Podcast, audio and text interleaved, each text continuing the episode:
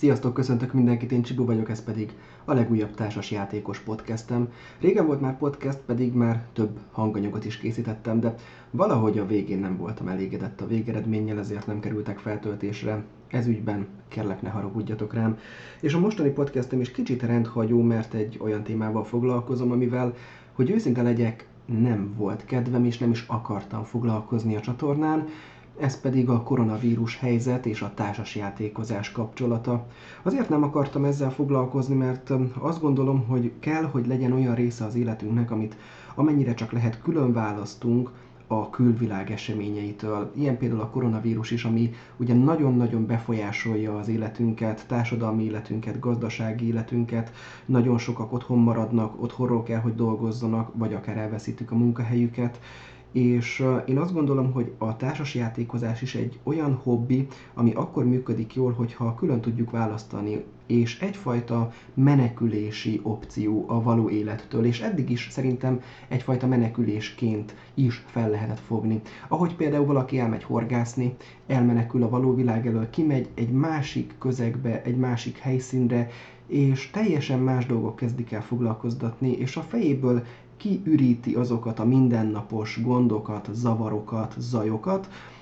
amikre nincs éppen szüksége, hogy egy picit kikapcsolódjon és feltöltődjön. Azt gondolom társasjátékozni is akkor tudunk igazán jól, hogyha közben a való élet nyűgjeit, gondjait, problémáit magunk mögött tudjuk hagyni, és egyszerűen csak arra figyelünk, amit a társasjátékozás nyújt, arra a történetre, arra a hangulatra, arra az atmoszférára, arra a belső erőforrásmenedzsmentre, arra a kártyarendszerre, amit az adott játék kínál nekünk. És azért úgy gondoltam, hogy azon a csatornán, ahol leginkább a játékokkal, társas játékokkal, filmekkel és olyan dolgokkal foglalkozok, például könyvekkel is, amik a szórakoztatásunkat célozzák meg, nem biztos, hogy van helye behozni egy olyan dolgot, mint például a mostani koronavírus, még akkor is, hogyha ténylegesen ez most nagyon felbojdította az embereket és a gondolatainkat.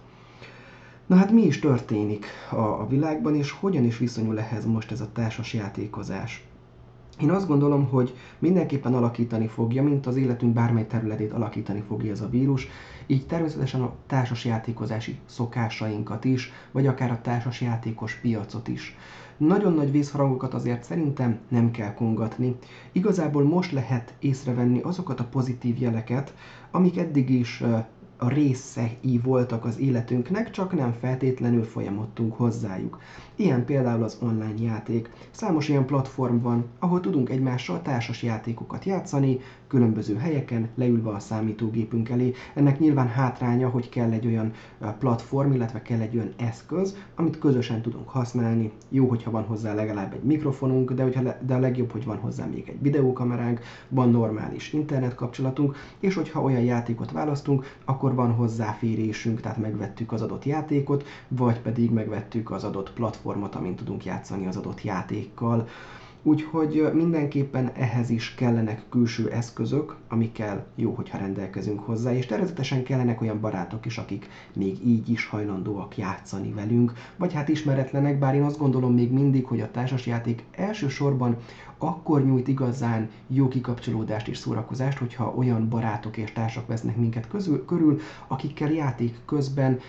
tudunk beszélgetni más dolgokról is, és jól érezzük magunkat, és egy közös élményként éljük meg ezt a dolgot. Szoktam egyébként szólójátékkal is játszani, most teljesen függetlenül a vírustól, sokat pandemik ezek a mobilomon, ami ugye alapvetően szóló módban is teljesen jól működik, de teljesen más érzés az, amikor egyedül győzöm le a vírusokat, vagy éppen kapok ki ellenük, és teljesen más az, amikor hárman, négyen ott görnyedünk a tábla felett, és izgulunk, hogy vajon melyik város kártyát fogom felhúzni a fertőzés pakliból, vagy a játékos pakliból, és túléljük-e az utolsó körben a játékot, és ki tudjuk-e fejleszteni az utolsó vírust.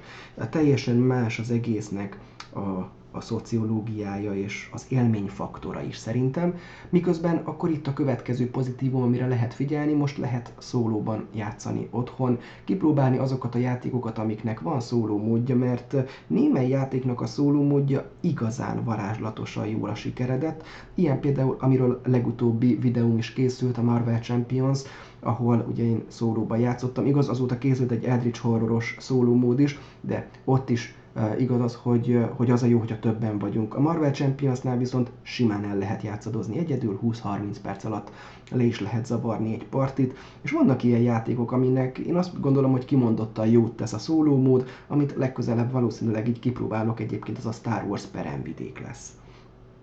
Nyilván egyébként ne vegye senki magára ezt, hogy most mindenkinek sok ideje van, nem. Ez abszolút nincs így. Tehát ne gondoljuk azt, hogy csak azért, mert valakinek most így kevesebb munkája lett, vagy otthonról dolgozhat, akkor ezt általánosítjuk, és akkor most hirtelen mindenkinek sok szabad ideje lett. Nem, én ráadásul úgy is érzem, hogy amiatt, hogy home office-ra kényszerülök, amiatt sokkal inkább összemosódik a munka és a család, és ezért olyan időszakokban is dolgozok, amikor normál esetben nem dolgoznék, hanem a családdal vagy a szórakozásommal foglalkoznék, és, és az egésznek van így egy pici rendszertelensége, nehéz, nehéz beletenni ezekbe a kategóriákba, hogy oké, okay, most akkor a munkaidő van, és most csak a munka, mert hát, hogyha bejön a csöpség, vagy éppen elkészült az ebéd, és szól a feleségem, hogy kész a brokkoli krémleves, akkor megyek, és akkor eszek velük de hogyha meg közben jön egy meeting, akkor pedig gyorsan ide kell jönnöm a, a gép elé, és akkor dolgoznom kell, még akkor is, hogyha egyébként a valóságban már eljöttem volna a munkahelyről. Tehát van olyan, akit ez sokkal inkább nehezít ez a helyzet, ez a, ez a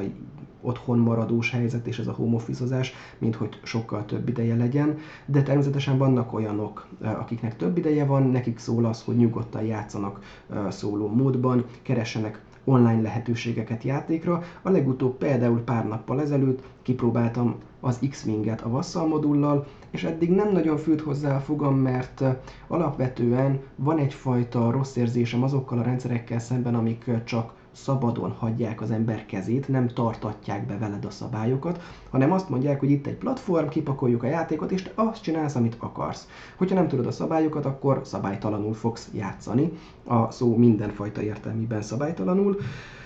És ilyen az X-Wing Vassal modulon is, hogy neked kell ismerned mindent, és nem csak, hogy a játékot kell ismerned, mert az az én esetemben már adott, hanem a rendszert is, hogy hogy működik, hogy hogyan tudom lerakni úgy a hajót, hogy melyik gyors billentyűvel tudok visszább mozogni vele, hogy hogyan tudom a tárcsát lefedni, hogy a többiek ne lássák, a kezemben tartani a lapokat, hogy a többiek ne lássák. Ezeket mindet el kell sajátítani, meg kell tanulni magának a programnak is a működését, ami néha azért már fárasztó, vagy nem biztos, hogy, hogy annyira könnyen ül le az ember, hogy na most egy újabb ilyen programot megtanuljon, de ajánlom, hogy, és, és nagyon nagyon javaslom mindenkinek, hogy, hogy próbálja meg így kezelni, hogy, hogy igenis most elsajátítom a működést, és kitárulnak utána a kapuk és a lehetőségek, mert tényleg elegendő egy mikrofon és a számítógép előtt ülve, vagy akár mobiltelefon előtt, mobiltelefon használatával elérhető az, hogy játszhassunk együtt, és például az X-Wing esetén teljesen megdöbbentően pozitív élmény volt, mert, mert nagyon szépen le, lehet ját, le lehetett játszani a meccset. Így például arra gondoltam, hogy simán játszhatnék X-Winget olyan személyekkel, barátokkal, ismerősökkel, akiknek gőzük nincsen az X-Wingről, nem vettek meg semmit. Ugye az X-Wingről az a szerintem egy picit tévképzet alakult ki, hogy ez egy nagyon-nagyon drága játék, nyilván bizonyítás kérdése, de tény, hogy egy alapsereghez mondjuk 30-40 ezer forintot azért rá kell költened a játékra, és aztán pedig a határa csillagos ég, hogyha megtetszik. Szóval most nem kell, hogy bármit is megvegyél fizikailag, nem kell, hogy egy forintot is költs, letöltöd a Vassal modult, és 10-15 perc múlva, hogyha megtanultál mindent róla, akkor már játszhatod is. Ez egy tök szuper dolog. Szóval én azt gondolom, hogy ezekre a pozitívumokra kell figyelni, és ezeket kell megtalálni, hogy, hogyha adódik egy kis plusz lehetőség, akkor tényleg a családdal lehet uh, lenni. Uh, nagyon sokszor eljárunk, vagy eljártunk ugye más társaságokhoz játszani. A mi baráti társaságunk egyből azt mondta, hogy oké, okay, akkor mi felelősen viselkedünk, nem tartjuk a szokásos péntek estéinket. Pedig, hát hogyha visszagondolok, szerintem már ez egy jó 6-7 évre visszatekintő folyamatos alkalom, hogy minden héten, annak idején még először szerintem csütörtökön, aztán áttettük péntek estére, minden héten megvolt a játszás. Tehát a, az év 52 hetéből szerintem 48-49 héten volt közös játékunk az elmúlt 6-7 évben, és most azt mondtuk, hogy oké, okay, ezt felfüggesztjük egy darabig, Az első pénteken, miután bejelentették a járványhelyzetet, nem egyeztettünk, nem játszottunk semmit úgy különösebben, de aztán rá még egy hétre, például összehoztunk egy Zoomon egy beszélgetést, nem játszottunk semmit, de legalább a baráti, ö, ö, szociális kapcsolatot azt tartottuk, és kibeszéltük, hogy ki hogy van, hogy érzi magát, hogyan éljük ezt meg, és természetesen biztosítottuk egymást arról is, hogy ha bárki segítségre szorul, akkor itt vagyunk egymásnak. Szóval baráti társaságként funkcionál, mert én azt már korábban sokszor leírtam és elmondtam, és nem, ezt, nem, nem én találtam ki, de nagyon-nagyon találónak érzem, és nem győzöm hangsúlyozni, hogy kétfajta játék op- opció van szerintem. Az egyik opciónál azért játszunk, mert azt szeretnénk, hogy ezáltal nem csak az igazából, hogy, hogy élményt kapjunk, de hogy, hogy erősebb legyen a baráti kapcsolatunk, illetve, és vagy van, van az, amikor azért játszunk, mert szeretnénk megismerni az adott játékot. És a kettő mód között az a nagy különbség, hogy az egyik az a kapcsolatainkra fókuszál, a másik pedig az adott játékra. És nekem érdekes ez az elmúlt 10-11 évben, mióta rendszeresen társas játékozok, hogy hogyan alakult át abból, hogy igen, eleinte a társas játék maga érdekelt, aztán pedig ez egyre inkább tolódott afelé, hogy néha már nem is számított, hogy éppen mivel játszunk, a lényeg, hogy leülünk együtt játszani a társaság érdekében és a társaság miatt, és attól függően, hogy hogy ülünk le az adott játékhoz, melyik irányvonalból közelítünk meg, teljesen más játékélményt tudunk elérni, és más játékélményt kapunk.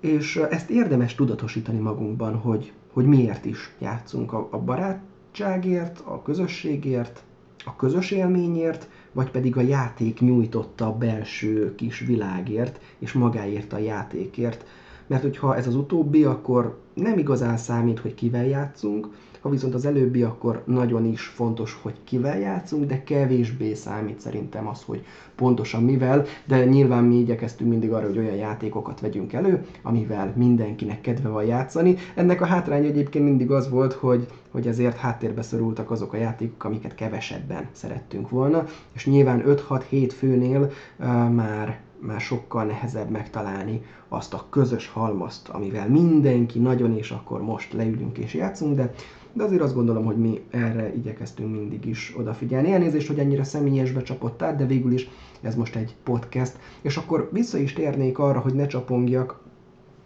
vissza is térnék arra, hogy milyen következményei lehetnek a vírusnak a társasozásainkra. Az egyik következménye ez, hogy a társasozási szokásaink kicsit átalakulnak, a személyes kapcsolat rovására megy ez egy picit, és a társas játékok eddig megjelent társasjátékok előnyére válhat, amik már itt vannak a polcunkon, vagy amik online digitális formában játszhatóak, mert így talán azokra a régi gyöncemekre is inkább tekintünk majd pozitívan, és hozzájuk nyúlunk azokhoz a játékokhoz is, amik már 5-6 éve ott porosodnak a polcon, csak nem adtuk el, mert ahhoz meg jó játék, hogy, hogy egyébként meglegyen a gyűjteményünkben, és most adott esetben lekerülhet, előzhethetjük pandemikkel és az alappandemikkel, hát nem is tudom, szerintem 4-5 éve nem játszottam. És most kiderült megint, amit egyébként is tudtam, és én nagyon szeretem a pandemiket, hogy, hogy mennyire egy jó játék, és ahhoz képest, hogy 2008-as még mindig mennyire meg tud lepni, és mennyire jó érzés vele, még úgy is játszani, hogy csak digitális formában tettem meg mindezt. Aztán, szóval mi lehet a következménye ezeknek a pozitív változásokon túl? Az egyik az az, ez szerintem egyértelmű lesz, hogy a, a Kickstarteres megjelenések bevételei azok csökkenni fognak, illetve a Kickstarterre kerülő játékok is csökkenni fognak, tehát kevesebb játékkal fogunk találkozni, főleg a járvány idején, de utána is. Én ezt nagyjából úgy szoktam mondani, és ez teljesen szubjektív egyéni vélemény, hogy attól függően, hogy most mennyi ideig tart ez a súlyos helyzet világszerte, én azt beszoroznám hárommal vagy négyel azt az időszakot, és nagyjából arra datálom azt, hogy visszaállhat valamennyire az a időszak, amit most magunk mögött hagyunk. Mert azért valljuk be, és ezt már 2013-14 óta érzem, hogy ez a társasjáték piac rettenetesen túltolja a, a játékokat. Nagyon-nagyon tömény, nagyon-nagyon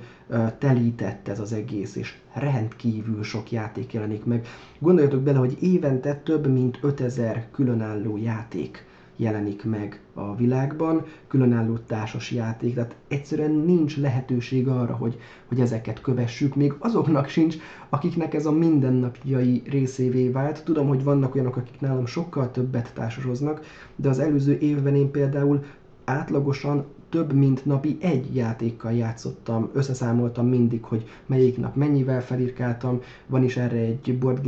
magyar levelező lista, vagy hát ilyen fórum thread, amiben lehetett írni, hogy ki mennyivel játszott, és mi volt a kedvenc játéka az előző évben, javaslom, hogy ezt, ezt keressétek meg. Uh, és, és ott is, tehát töménytelen mennyiségű játékkal játszok, és mégis szerintem nincs 30-40%-a, amit ismerjek a, a friss megjelenéseknek és játékoknak. Nyilván látom a nevüket, látom a dobozukat, bekerül a agy, agyi központba, de nem játszok velük, az pedig egy teljesen más élmény, amikor meglátod a játékot, és elkezded megismerni, mármint a külsejét, szabályait, stb. Teljesen más élmény, amikor megtanulod a szabályokat, teljesen más élmény, amikor az első játékot lejátszod vele, vagy mondjuk az első kettőt, és teljesen más élmény, hogyha úgy játszol vele, hogy már alaposan ismered a játékot. Ez négy teljesen különböző dolog volt, és ez a négy különböző szegmens teljesen más színben tünteti fel a játékot. A legutóbbi nagy meglepetésem, vagy hát ilyen, ilyen elég nagy hullámzás, az a pont a Pangea társas játék kapcsán érkezett. Ez egy Kickstarteres játék volt, ami február környékén uh, jutott végül Magyarországra. Viszonylag gyors projekt volt szerintem, egy, egy lengyel projekt, amelyben visszautazunk a múltba, a különböző őskori történésekre, ahol még éppen kezd kialakulni az élet, és még ilyen kezdeti dinoszauruszok vannak, a perm időszakba megyünk vissza, ahol mindenki egy-egy fajt irányít, és azt fejlesztgeti tovább, majd pedig igyekszik úgy helyezkedni a központi táblán, hogy túlélje azt a, a hatást, azt a világ végét, ami miatt a, a Föld nagy része kipusztul, és ami miatt ez a hatalmas együttálló kontinens, ez a Pangea elkezd a részeire szakadni. Egy nagyon érdekes játékról van szó, a témát már feldolgozták más játékok is, bár a tematikáját tekintve szerintem ez a legjobb uh, ilyen játék, de a lényeg, hogy amikor megbekkeltük a játékot, ránéztünk a játékra, akkor egy nagyon-nagyon pozitív élményünk volt. Egyből azt mondtuk, hogy igen, ezt vegyük meg. Érdekesen hangzik, jónak tűnnek a mechanikák. Aztán megérkezett a játék, kibontottam a dobozból, megnéztem az elemeit, és azt mondtam, hogy hát nem is annyira szép vagy különleges, mint amennyire a Kickstarter kampány mondta. Aztán elolvastam a szabályát, megtanultam alaposan, kétszer is elolvastam mindent, még néztem uh, ilyen Learn to, to Play videót is, és azt mondtam, hogy te jó ég, ez, ez nem lesz jó játék. Nem éreztem, nem, nem fogott meg. Vannak olyan játékok, amiknek el, elolvasom a szabályt, és ú, kezdjük már, nagyon jól hangzik, gyerünk. Ez meg pont az ellenkezője volt. És leültünk játszani, nem értettük az első körben még nagyjából, hogy mi történik, de azért játszunk, játszunk, és a játék közepére, amikor már eljutottunk oda, hogy ténylegesen tudtuk, hogy mit miért csinálunk, hirtelen beütött, és azt mondtuk, hogy ez valami nagyon-nagyon szuperül sikerült játék. Szóval megvolt ez az érzelmi hullámvasút, még nem játszottunk vele többet, de akarunk majd, csak nyilván most ez a járvány közbeszólt, és akkor lehet, hogy megint ez a, a hullámvasút tovább tart, és azt mondjuk majd az ötödik játék után, hogy hm, elég volt. Hasonló volt egyébként ez az érzelmi hullámvas utazásom az Artemis projekttel kapcsolatban is, amiről videót készítettem, nézzétek meg, szerintem egy nagyon jól sikerült kis játékról van szó, de kérdés, hogy mondjuk 10 játék után ad-e többet és érdemese uh, ismét azt választani a polcról. Na de megint elkanyarodtam, egy kicsit beszéltem közben a Pangeáról, ne haragudjatok. Tehát arról van itt szó, hogy amikor egy játék megjelenik a Kickstarteren, és amikor ennyire sok játék megjelenik a Kickstarteren, és jön egy ilyen válság, aminek egyértelmű gazdasági hatásai is lesznek, akkor önmagában a vásárló kedv, illetve a társasjátékokra fordított pénz mennyisége is vissza fog zuhanni, emiatt sokkal kevesebb Kickstarter projekt lesz sikeres, vagy sokkal kevesebb Kickstarter projekt lesz olyan, amelyik ilyen elképesztő összegeket összehoz, mint például amire a Camon kiadó volt képes. És én azt gondolom, hogy emiatt sokkal kevesebb Kickstarter játékot fogunk látni abban az időszakban, amit ugye mondtam, hogy 3-4-jel megszoroznám. Tehát úgy kell ezt elképzelni, hogyha most ez tart, tegyük fel most így márciustól, kitart augusztusig, akkor az március, április, május, június, július, augusztus 6 hónap, akkor én azt gyanítom, hogy ahhoz mondjuk négyel megszorozva két évre rá, tehát 2022. augusztusára állhat vissza ha, egyáltalán visszáll az a piac és az a fajta kereslet kínálat, ami most meghatározza a társas játékozást. Ez semmilyen tudományos alapja nincs ennek, egyszerűen csak azt gondolom, hogy, hogy az az idő, amit ilyen nehéz helyzetben töltünk, azt mindenképpen hatványozottan fel kell szorozni ahhoz, hogy megkapjuk majd a, a a, azt, azt a pillanatot, amikor tényleg azt mondhatjuk, hogy visszatértünk. Azért, hogyha megnézzük például a 2008-as gazdasági válságot is, ami Magyarországra egy picit később ért ide, az eltartott egy-két évig, és kellett neki jó négy-öt év, mire azt mondhattuk, hogy oké, okay, most már elkezd megint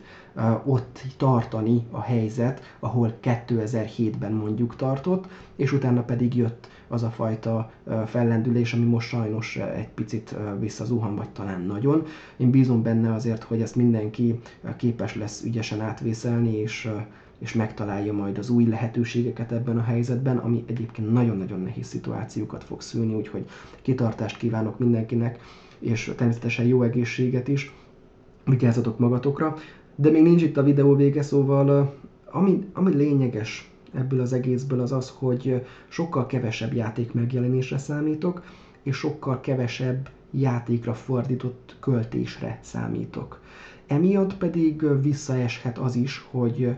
hogy mondjuk mennyi játéktervező fog felbukkanni a következő időszakban. Azt gondolom, hogy azok fognak megragadni, akik már egyébként is ismert nevek voltak ez idáig, és sokkal nehezebb lesz majd betörni a piacra egy-egy új játékkal. Viszont ami miatt azért nem olyan szörnyű a helyzet, az az, hogy folyamatosan növekedett azoknak a száma, akik szeretik a társasozást, és akik az elmúlt években mondjuk megszerették, és még csak most kezdenek belecsöppenni ebbe az egészbe. Erre most jön ez az egész, de amikor ebből kilábalunk, akkor biztos vagyok benne, hogy szívesen fognak így a társas játékos világhoz visszatalálni. És van még van még azért a társadalmunkban, akár Magyarországot nézzük, akár a globális piacot, nagyon-nagyon sok olyan potenciális személy, akit a válság közben vagy után is el lehet kapni arra, hogy nézd csak milyen jó a társasozás, gyere te is, játsz velünk egyet, és kezd el megismerni, hogy milyen fantasztikus kis játékok vannak a piacon. Úgyhogy én azt gondolom, hogy nem kell itt temetnünk a dolgokat, a korábbi játékokra lehet, hogy emiatt most nagyobb igény lesz, és, és nagyobb öröm lesz, és felfedezhetünk emiatt olyan játékokat, amikre nem volt időnk, ott át a polcon nagyon sokáig, de most levesszük, és megtanuljuk, és, és rájövünk, hogy na igen, volt annak oka, hogy annak idején megvettük azokat. Az új játékok kapcsán pedig emiatt nincs semmiféle rossz érzésem, hogy jaj, de kár, hogy kevesebb új játék lesz van bőven olyan játék, amit érdemes még megismernünk, és amivel még nem játszottunk, és aminek érdemes esélyt adnunk. Amit viszont mindenképpen a negatív részére tenném, hogy emiatt az innovitás is sokkal inkább visszaszorulhat, és már eleve azt érzem, hogy ebben a hatalmas játékdömpingben is nagyon kevés játék jött ki igazi újító erővel, igazán új ötlettel, igazán rendszert formáló megoldásokkal, így lehet, hogy még kevesebb esély lesz erre. Vagy lehet, hogy pont azért, mert kevesebb játékot fognak kiadni, és nagyon oda kell figyelni, hogy mit adnak ki, ezért majd valaki igyekszik bedobni egy-egy ilyen új mechanizmust, új opciót a játékokra, nem tudom, de, de én tényleg inkább attól tartok, hogy, hogy maradnak majd ezek a nagyon klasszikus játékelemek, amiket már nagyon sok játékban láttunk, már pedig én is tartom azt a nézetet, hogy egy típusba tartozó játékból nem biztos, hogy kell kettő-három az ember polcára, nem biztos, hogy szükség van egy hatodik területfoglalós játékra, vagy pakliépítős játékra, hanem elég az a 3-4, ami vagy kimagaslik a mezőnyből, mert annyira jól összerakott játék, vagy pedig mert személyes kedvencünké vált az eltelt évek és a beletöltött játékalkalmak miatt. Úgyhogy most erre kényszerülünk, hogy otthon játszunk, családi körben játszunk, hogy a klubalkalmakról lemondjunk, és, és így erről a fajta szociális feltöltődésről is lemondjunk, de vannak alternatívák, én mindenkit buzdítok arra, hogy igyekezzen megtalálni és kipróbálni ezeket az alternatívákat, mert én azt gondolom, hogy megéri, érdemes közösen, és legalább ez a része is megvan akkor, hogy, hogy új dolgokat tanulunk, miközben hogyha úgy fogalmazhatok, bezárt, bezárt minket a világ a saját kis belső világunkba és a saját kis otthonunkba. Most ezt túl kell valahogy vészelni, de szerintem, aki a társasjátékokkal eddig is foglalkozott, és aki hallgatja most ezt a podcastet, illetve nézi videón a YouTube-on, hiszen ez a YouTube-on is van, illetve Spotify-on is van, az szerintem előnyből indul ebben a helyzetben. Egyrészt azért, mert én hiszem azt, még hogyha valami egyszerű játékkal is játszunk, hogy a játékok kapcsán a gondolatvilágunk, a logikai gondolkozásunk az változik, fejlődik pozitív értelemben, és segíthet ilyen helyzetekben is. Másrészt pedig nekünk van egy olyan hobbink, és van egy olyan, ö, olyan tevékenységünk, amit végezhetünk otthon a házban, végezhetünk másokkal az interneten, a családunkkal, és ez azért sokat segít, mert hogyha maradok a előző példánál, most egy horgász nem fog tudni kimenni horgászni, vagy hát olyan helyet kell találni, vagy úgy megoldania majd, hogy, hogy nem nagyon találkozzon másokkal, de van nagyon sok olyan, olyan hobbi és olyan szabadidős tevékenység, amihez szükség van arra, hogy, hogy máshová elmenjünk, és másokkal találkozzunk, és azokról le kell mondani. Így viszont ezeket most művelhetjük otthon, és bátorítok mindenkit egyébként arra, aki eddig dédelgetett magában például játékötletet, hogy most itt az idő tesztelgetni otthon magában, leülni, és akkor megnézni, hogy na, az működne vajon az a mechanizmus, már hogyha van rá idő, energia és lehetőség, még annak ellenére is, hogy előtte meg azt mondtam, hogy, hogy sokkal kevesebb játék jelenhet majd meg, de hát ha pont ez a helyzet hoz ki belőlünk olyan újdonságokat és, és új mechanikákat, lehetőségeket, dolgokat, amiket eddig elnyomott az, hogy folyamatosan jöttek és jelentek meg az újabbnál újabb játékok. Most én egyébként, amit legközelebbre várok és, és nagyon szívesen játszanám már akár most is, az a Gyűrűk Urának a, az applikációs játék, amit a Delta Vision fordított le. Remélem, hogy jó minőségű lesz. Vannak fenntartásaim a dologgal kapcsolatban, de a lehetőséget megadom neki, és előrendeltem a játékot, nagyon várom illetve az Arkham Horror-t házilag én elkészítettem magyar nyelven, hát most annak a nyomdai előkészítése is így tovább tart, mint ahogy az tervezve volt. Aztán pedig majd kiderül, hogy, hogy épp melyik játék kerül le. Ja, és mindenképpen a kátolus játékoknak most szerintem reneszánsza lesz itthon, mert azoknak a többsége játszható egyedül több karaktert irányítva. Hát ez lett volna a kicsit hosszabbra nyúló podcastem arról, hogy mire számítok így a vírus miatt, és, és a koronavírus hogyan befolyásolhatja a társasjátékozást. Remélem, hogy élvezhető, hallgatható volt, hogyha igen, mindenképp dobjatok egy lájkot, és írjátok meg, hogy ti mire számítotok, mikorra érhet véget a vírus, hogyan befolyásolhatja ez a saját játékainkat, és hogyan befolyásolhatja a társasjátékpiacot. Jó egészséget mindenkinek, játszatok sokat, mert játszani jó, én Csibu voltam, sziasztok! Sziasztok! Sziasztok!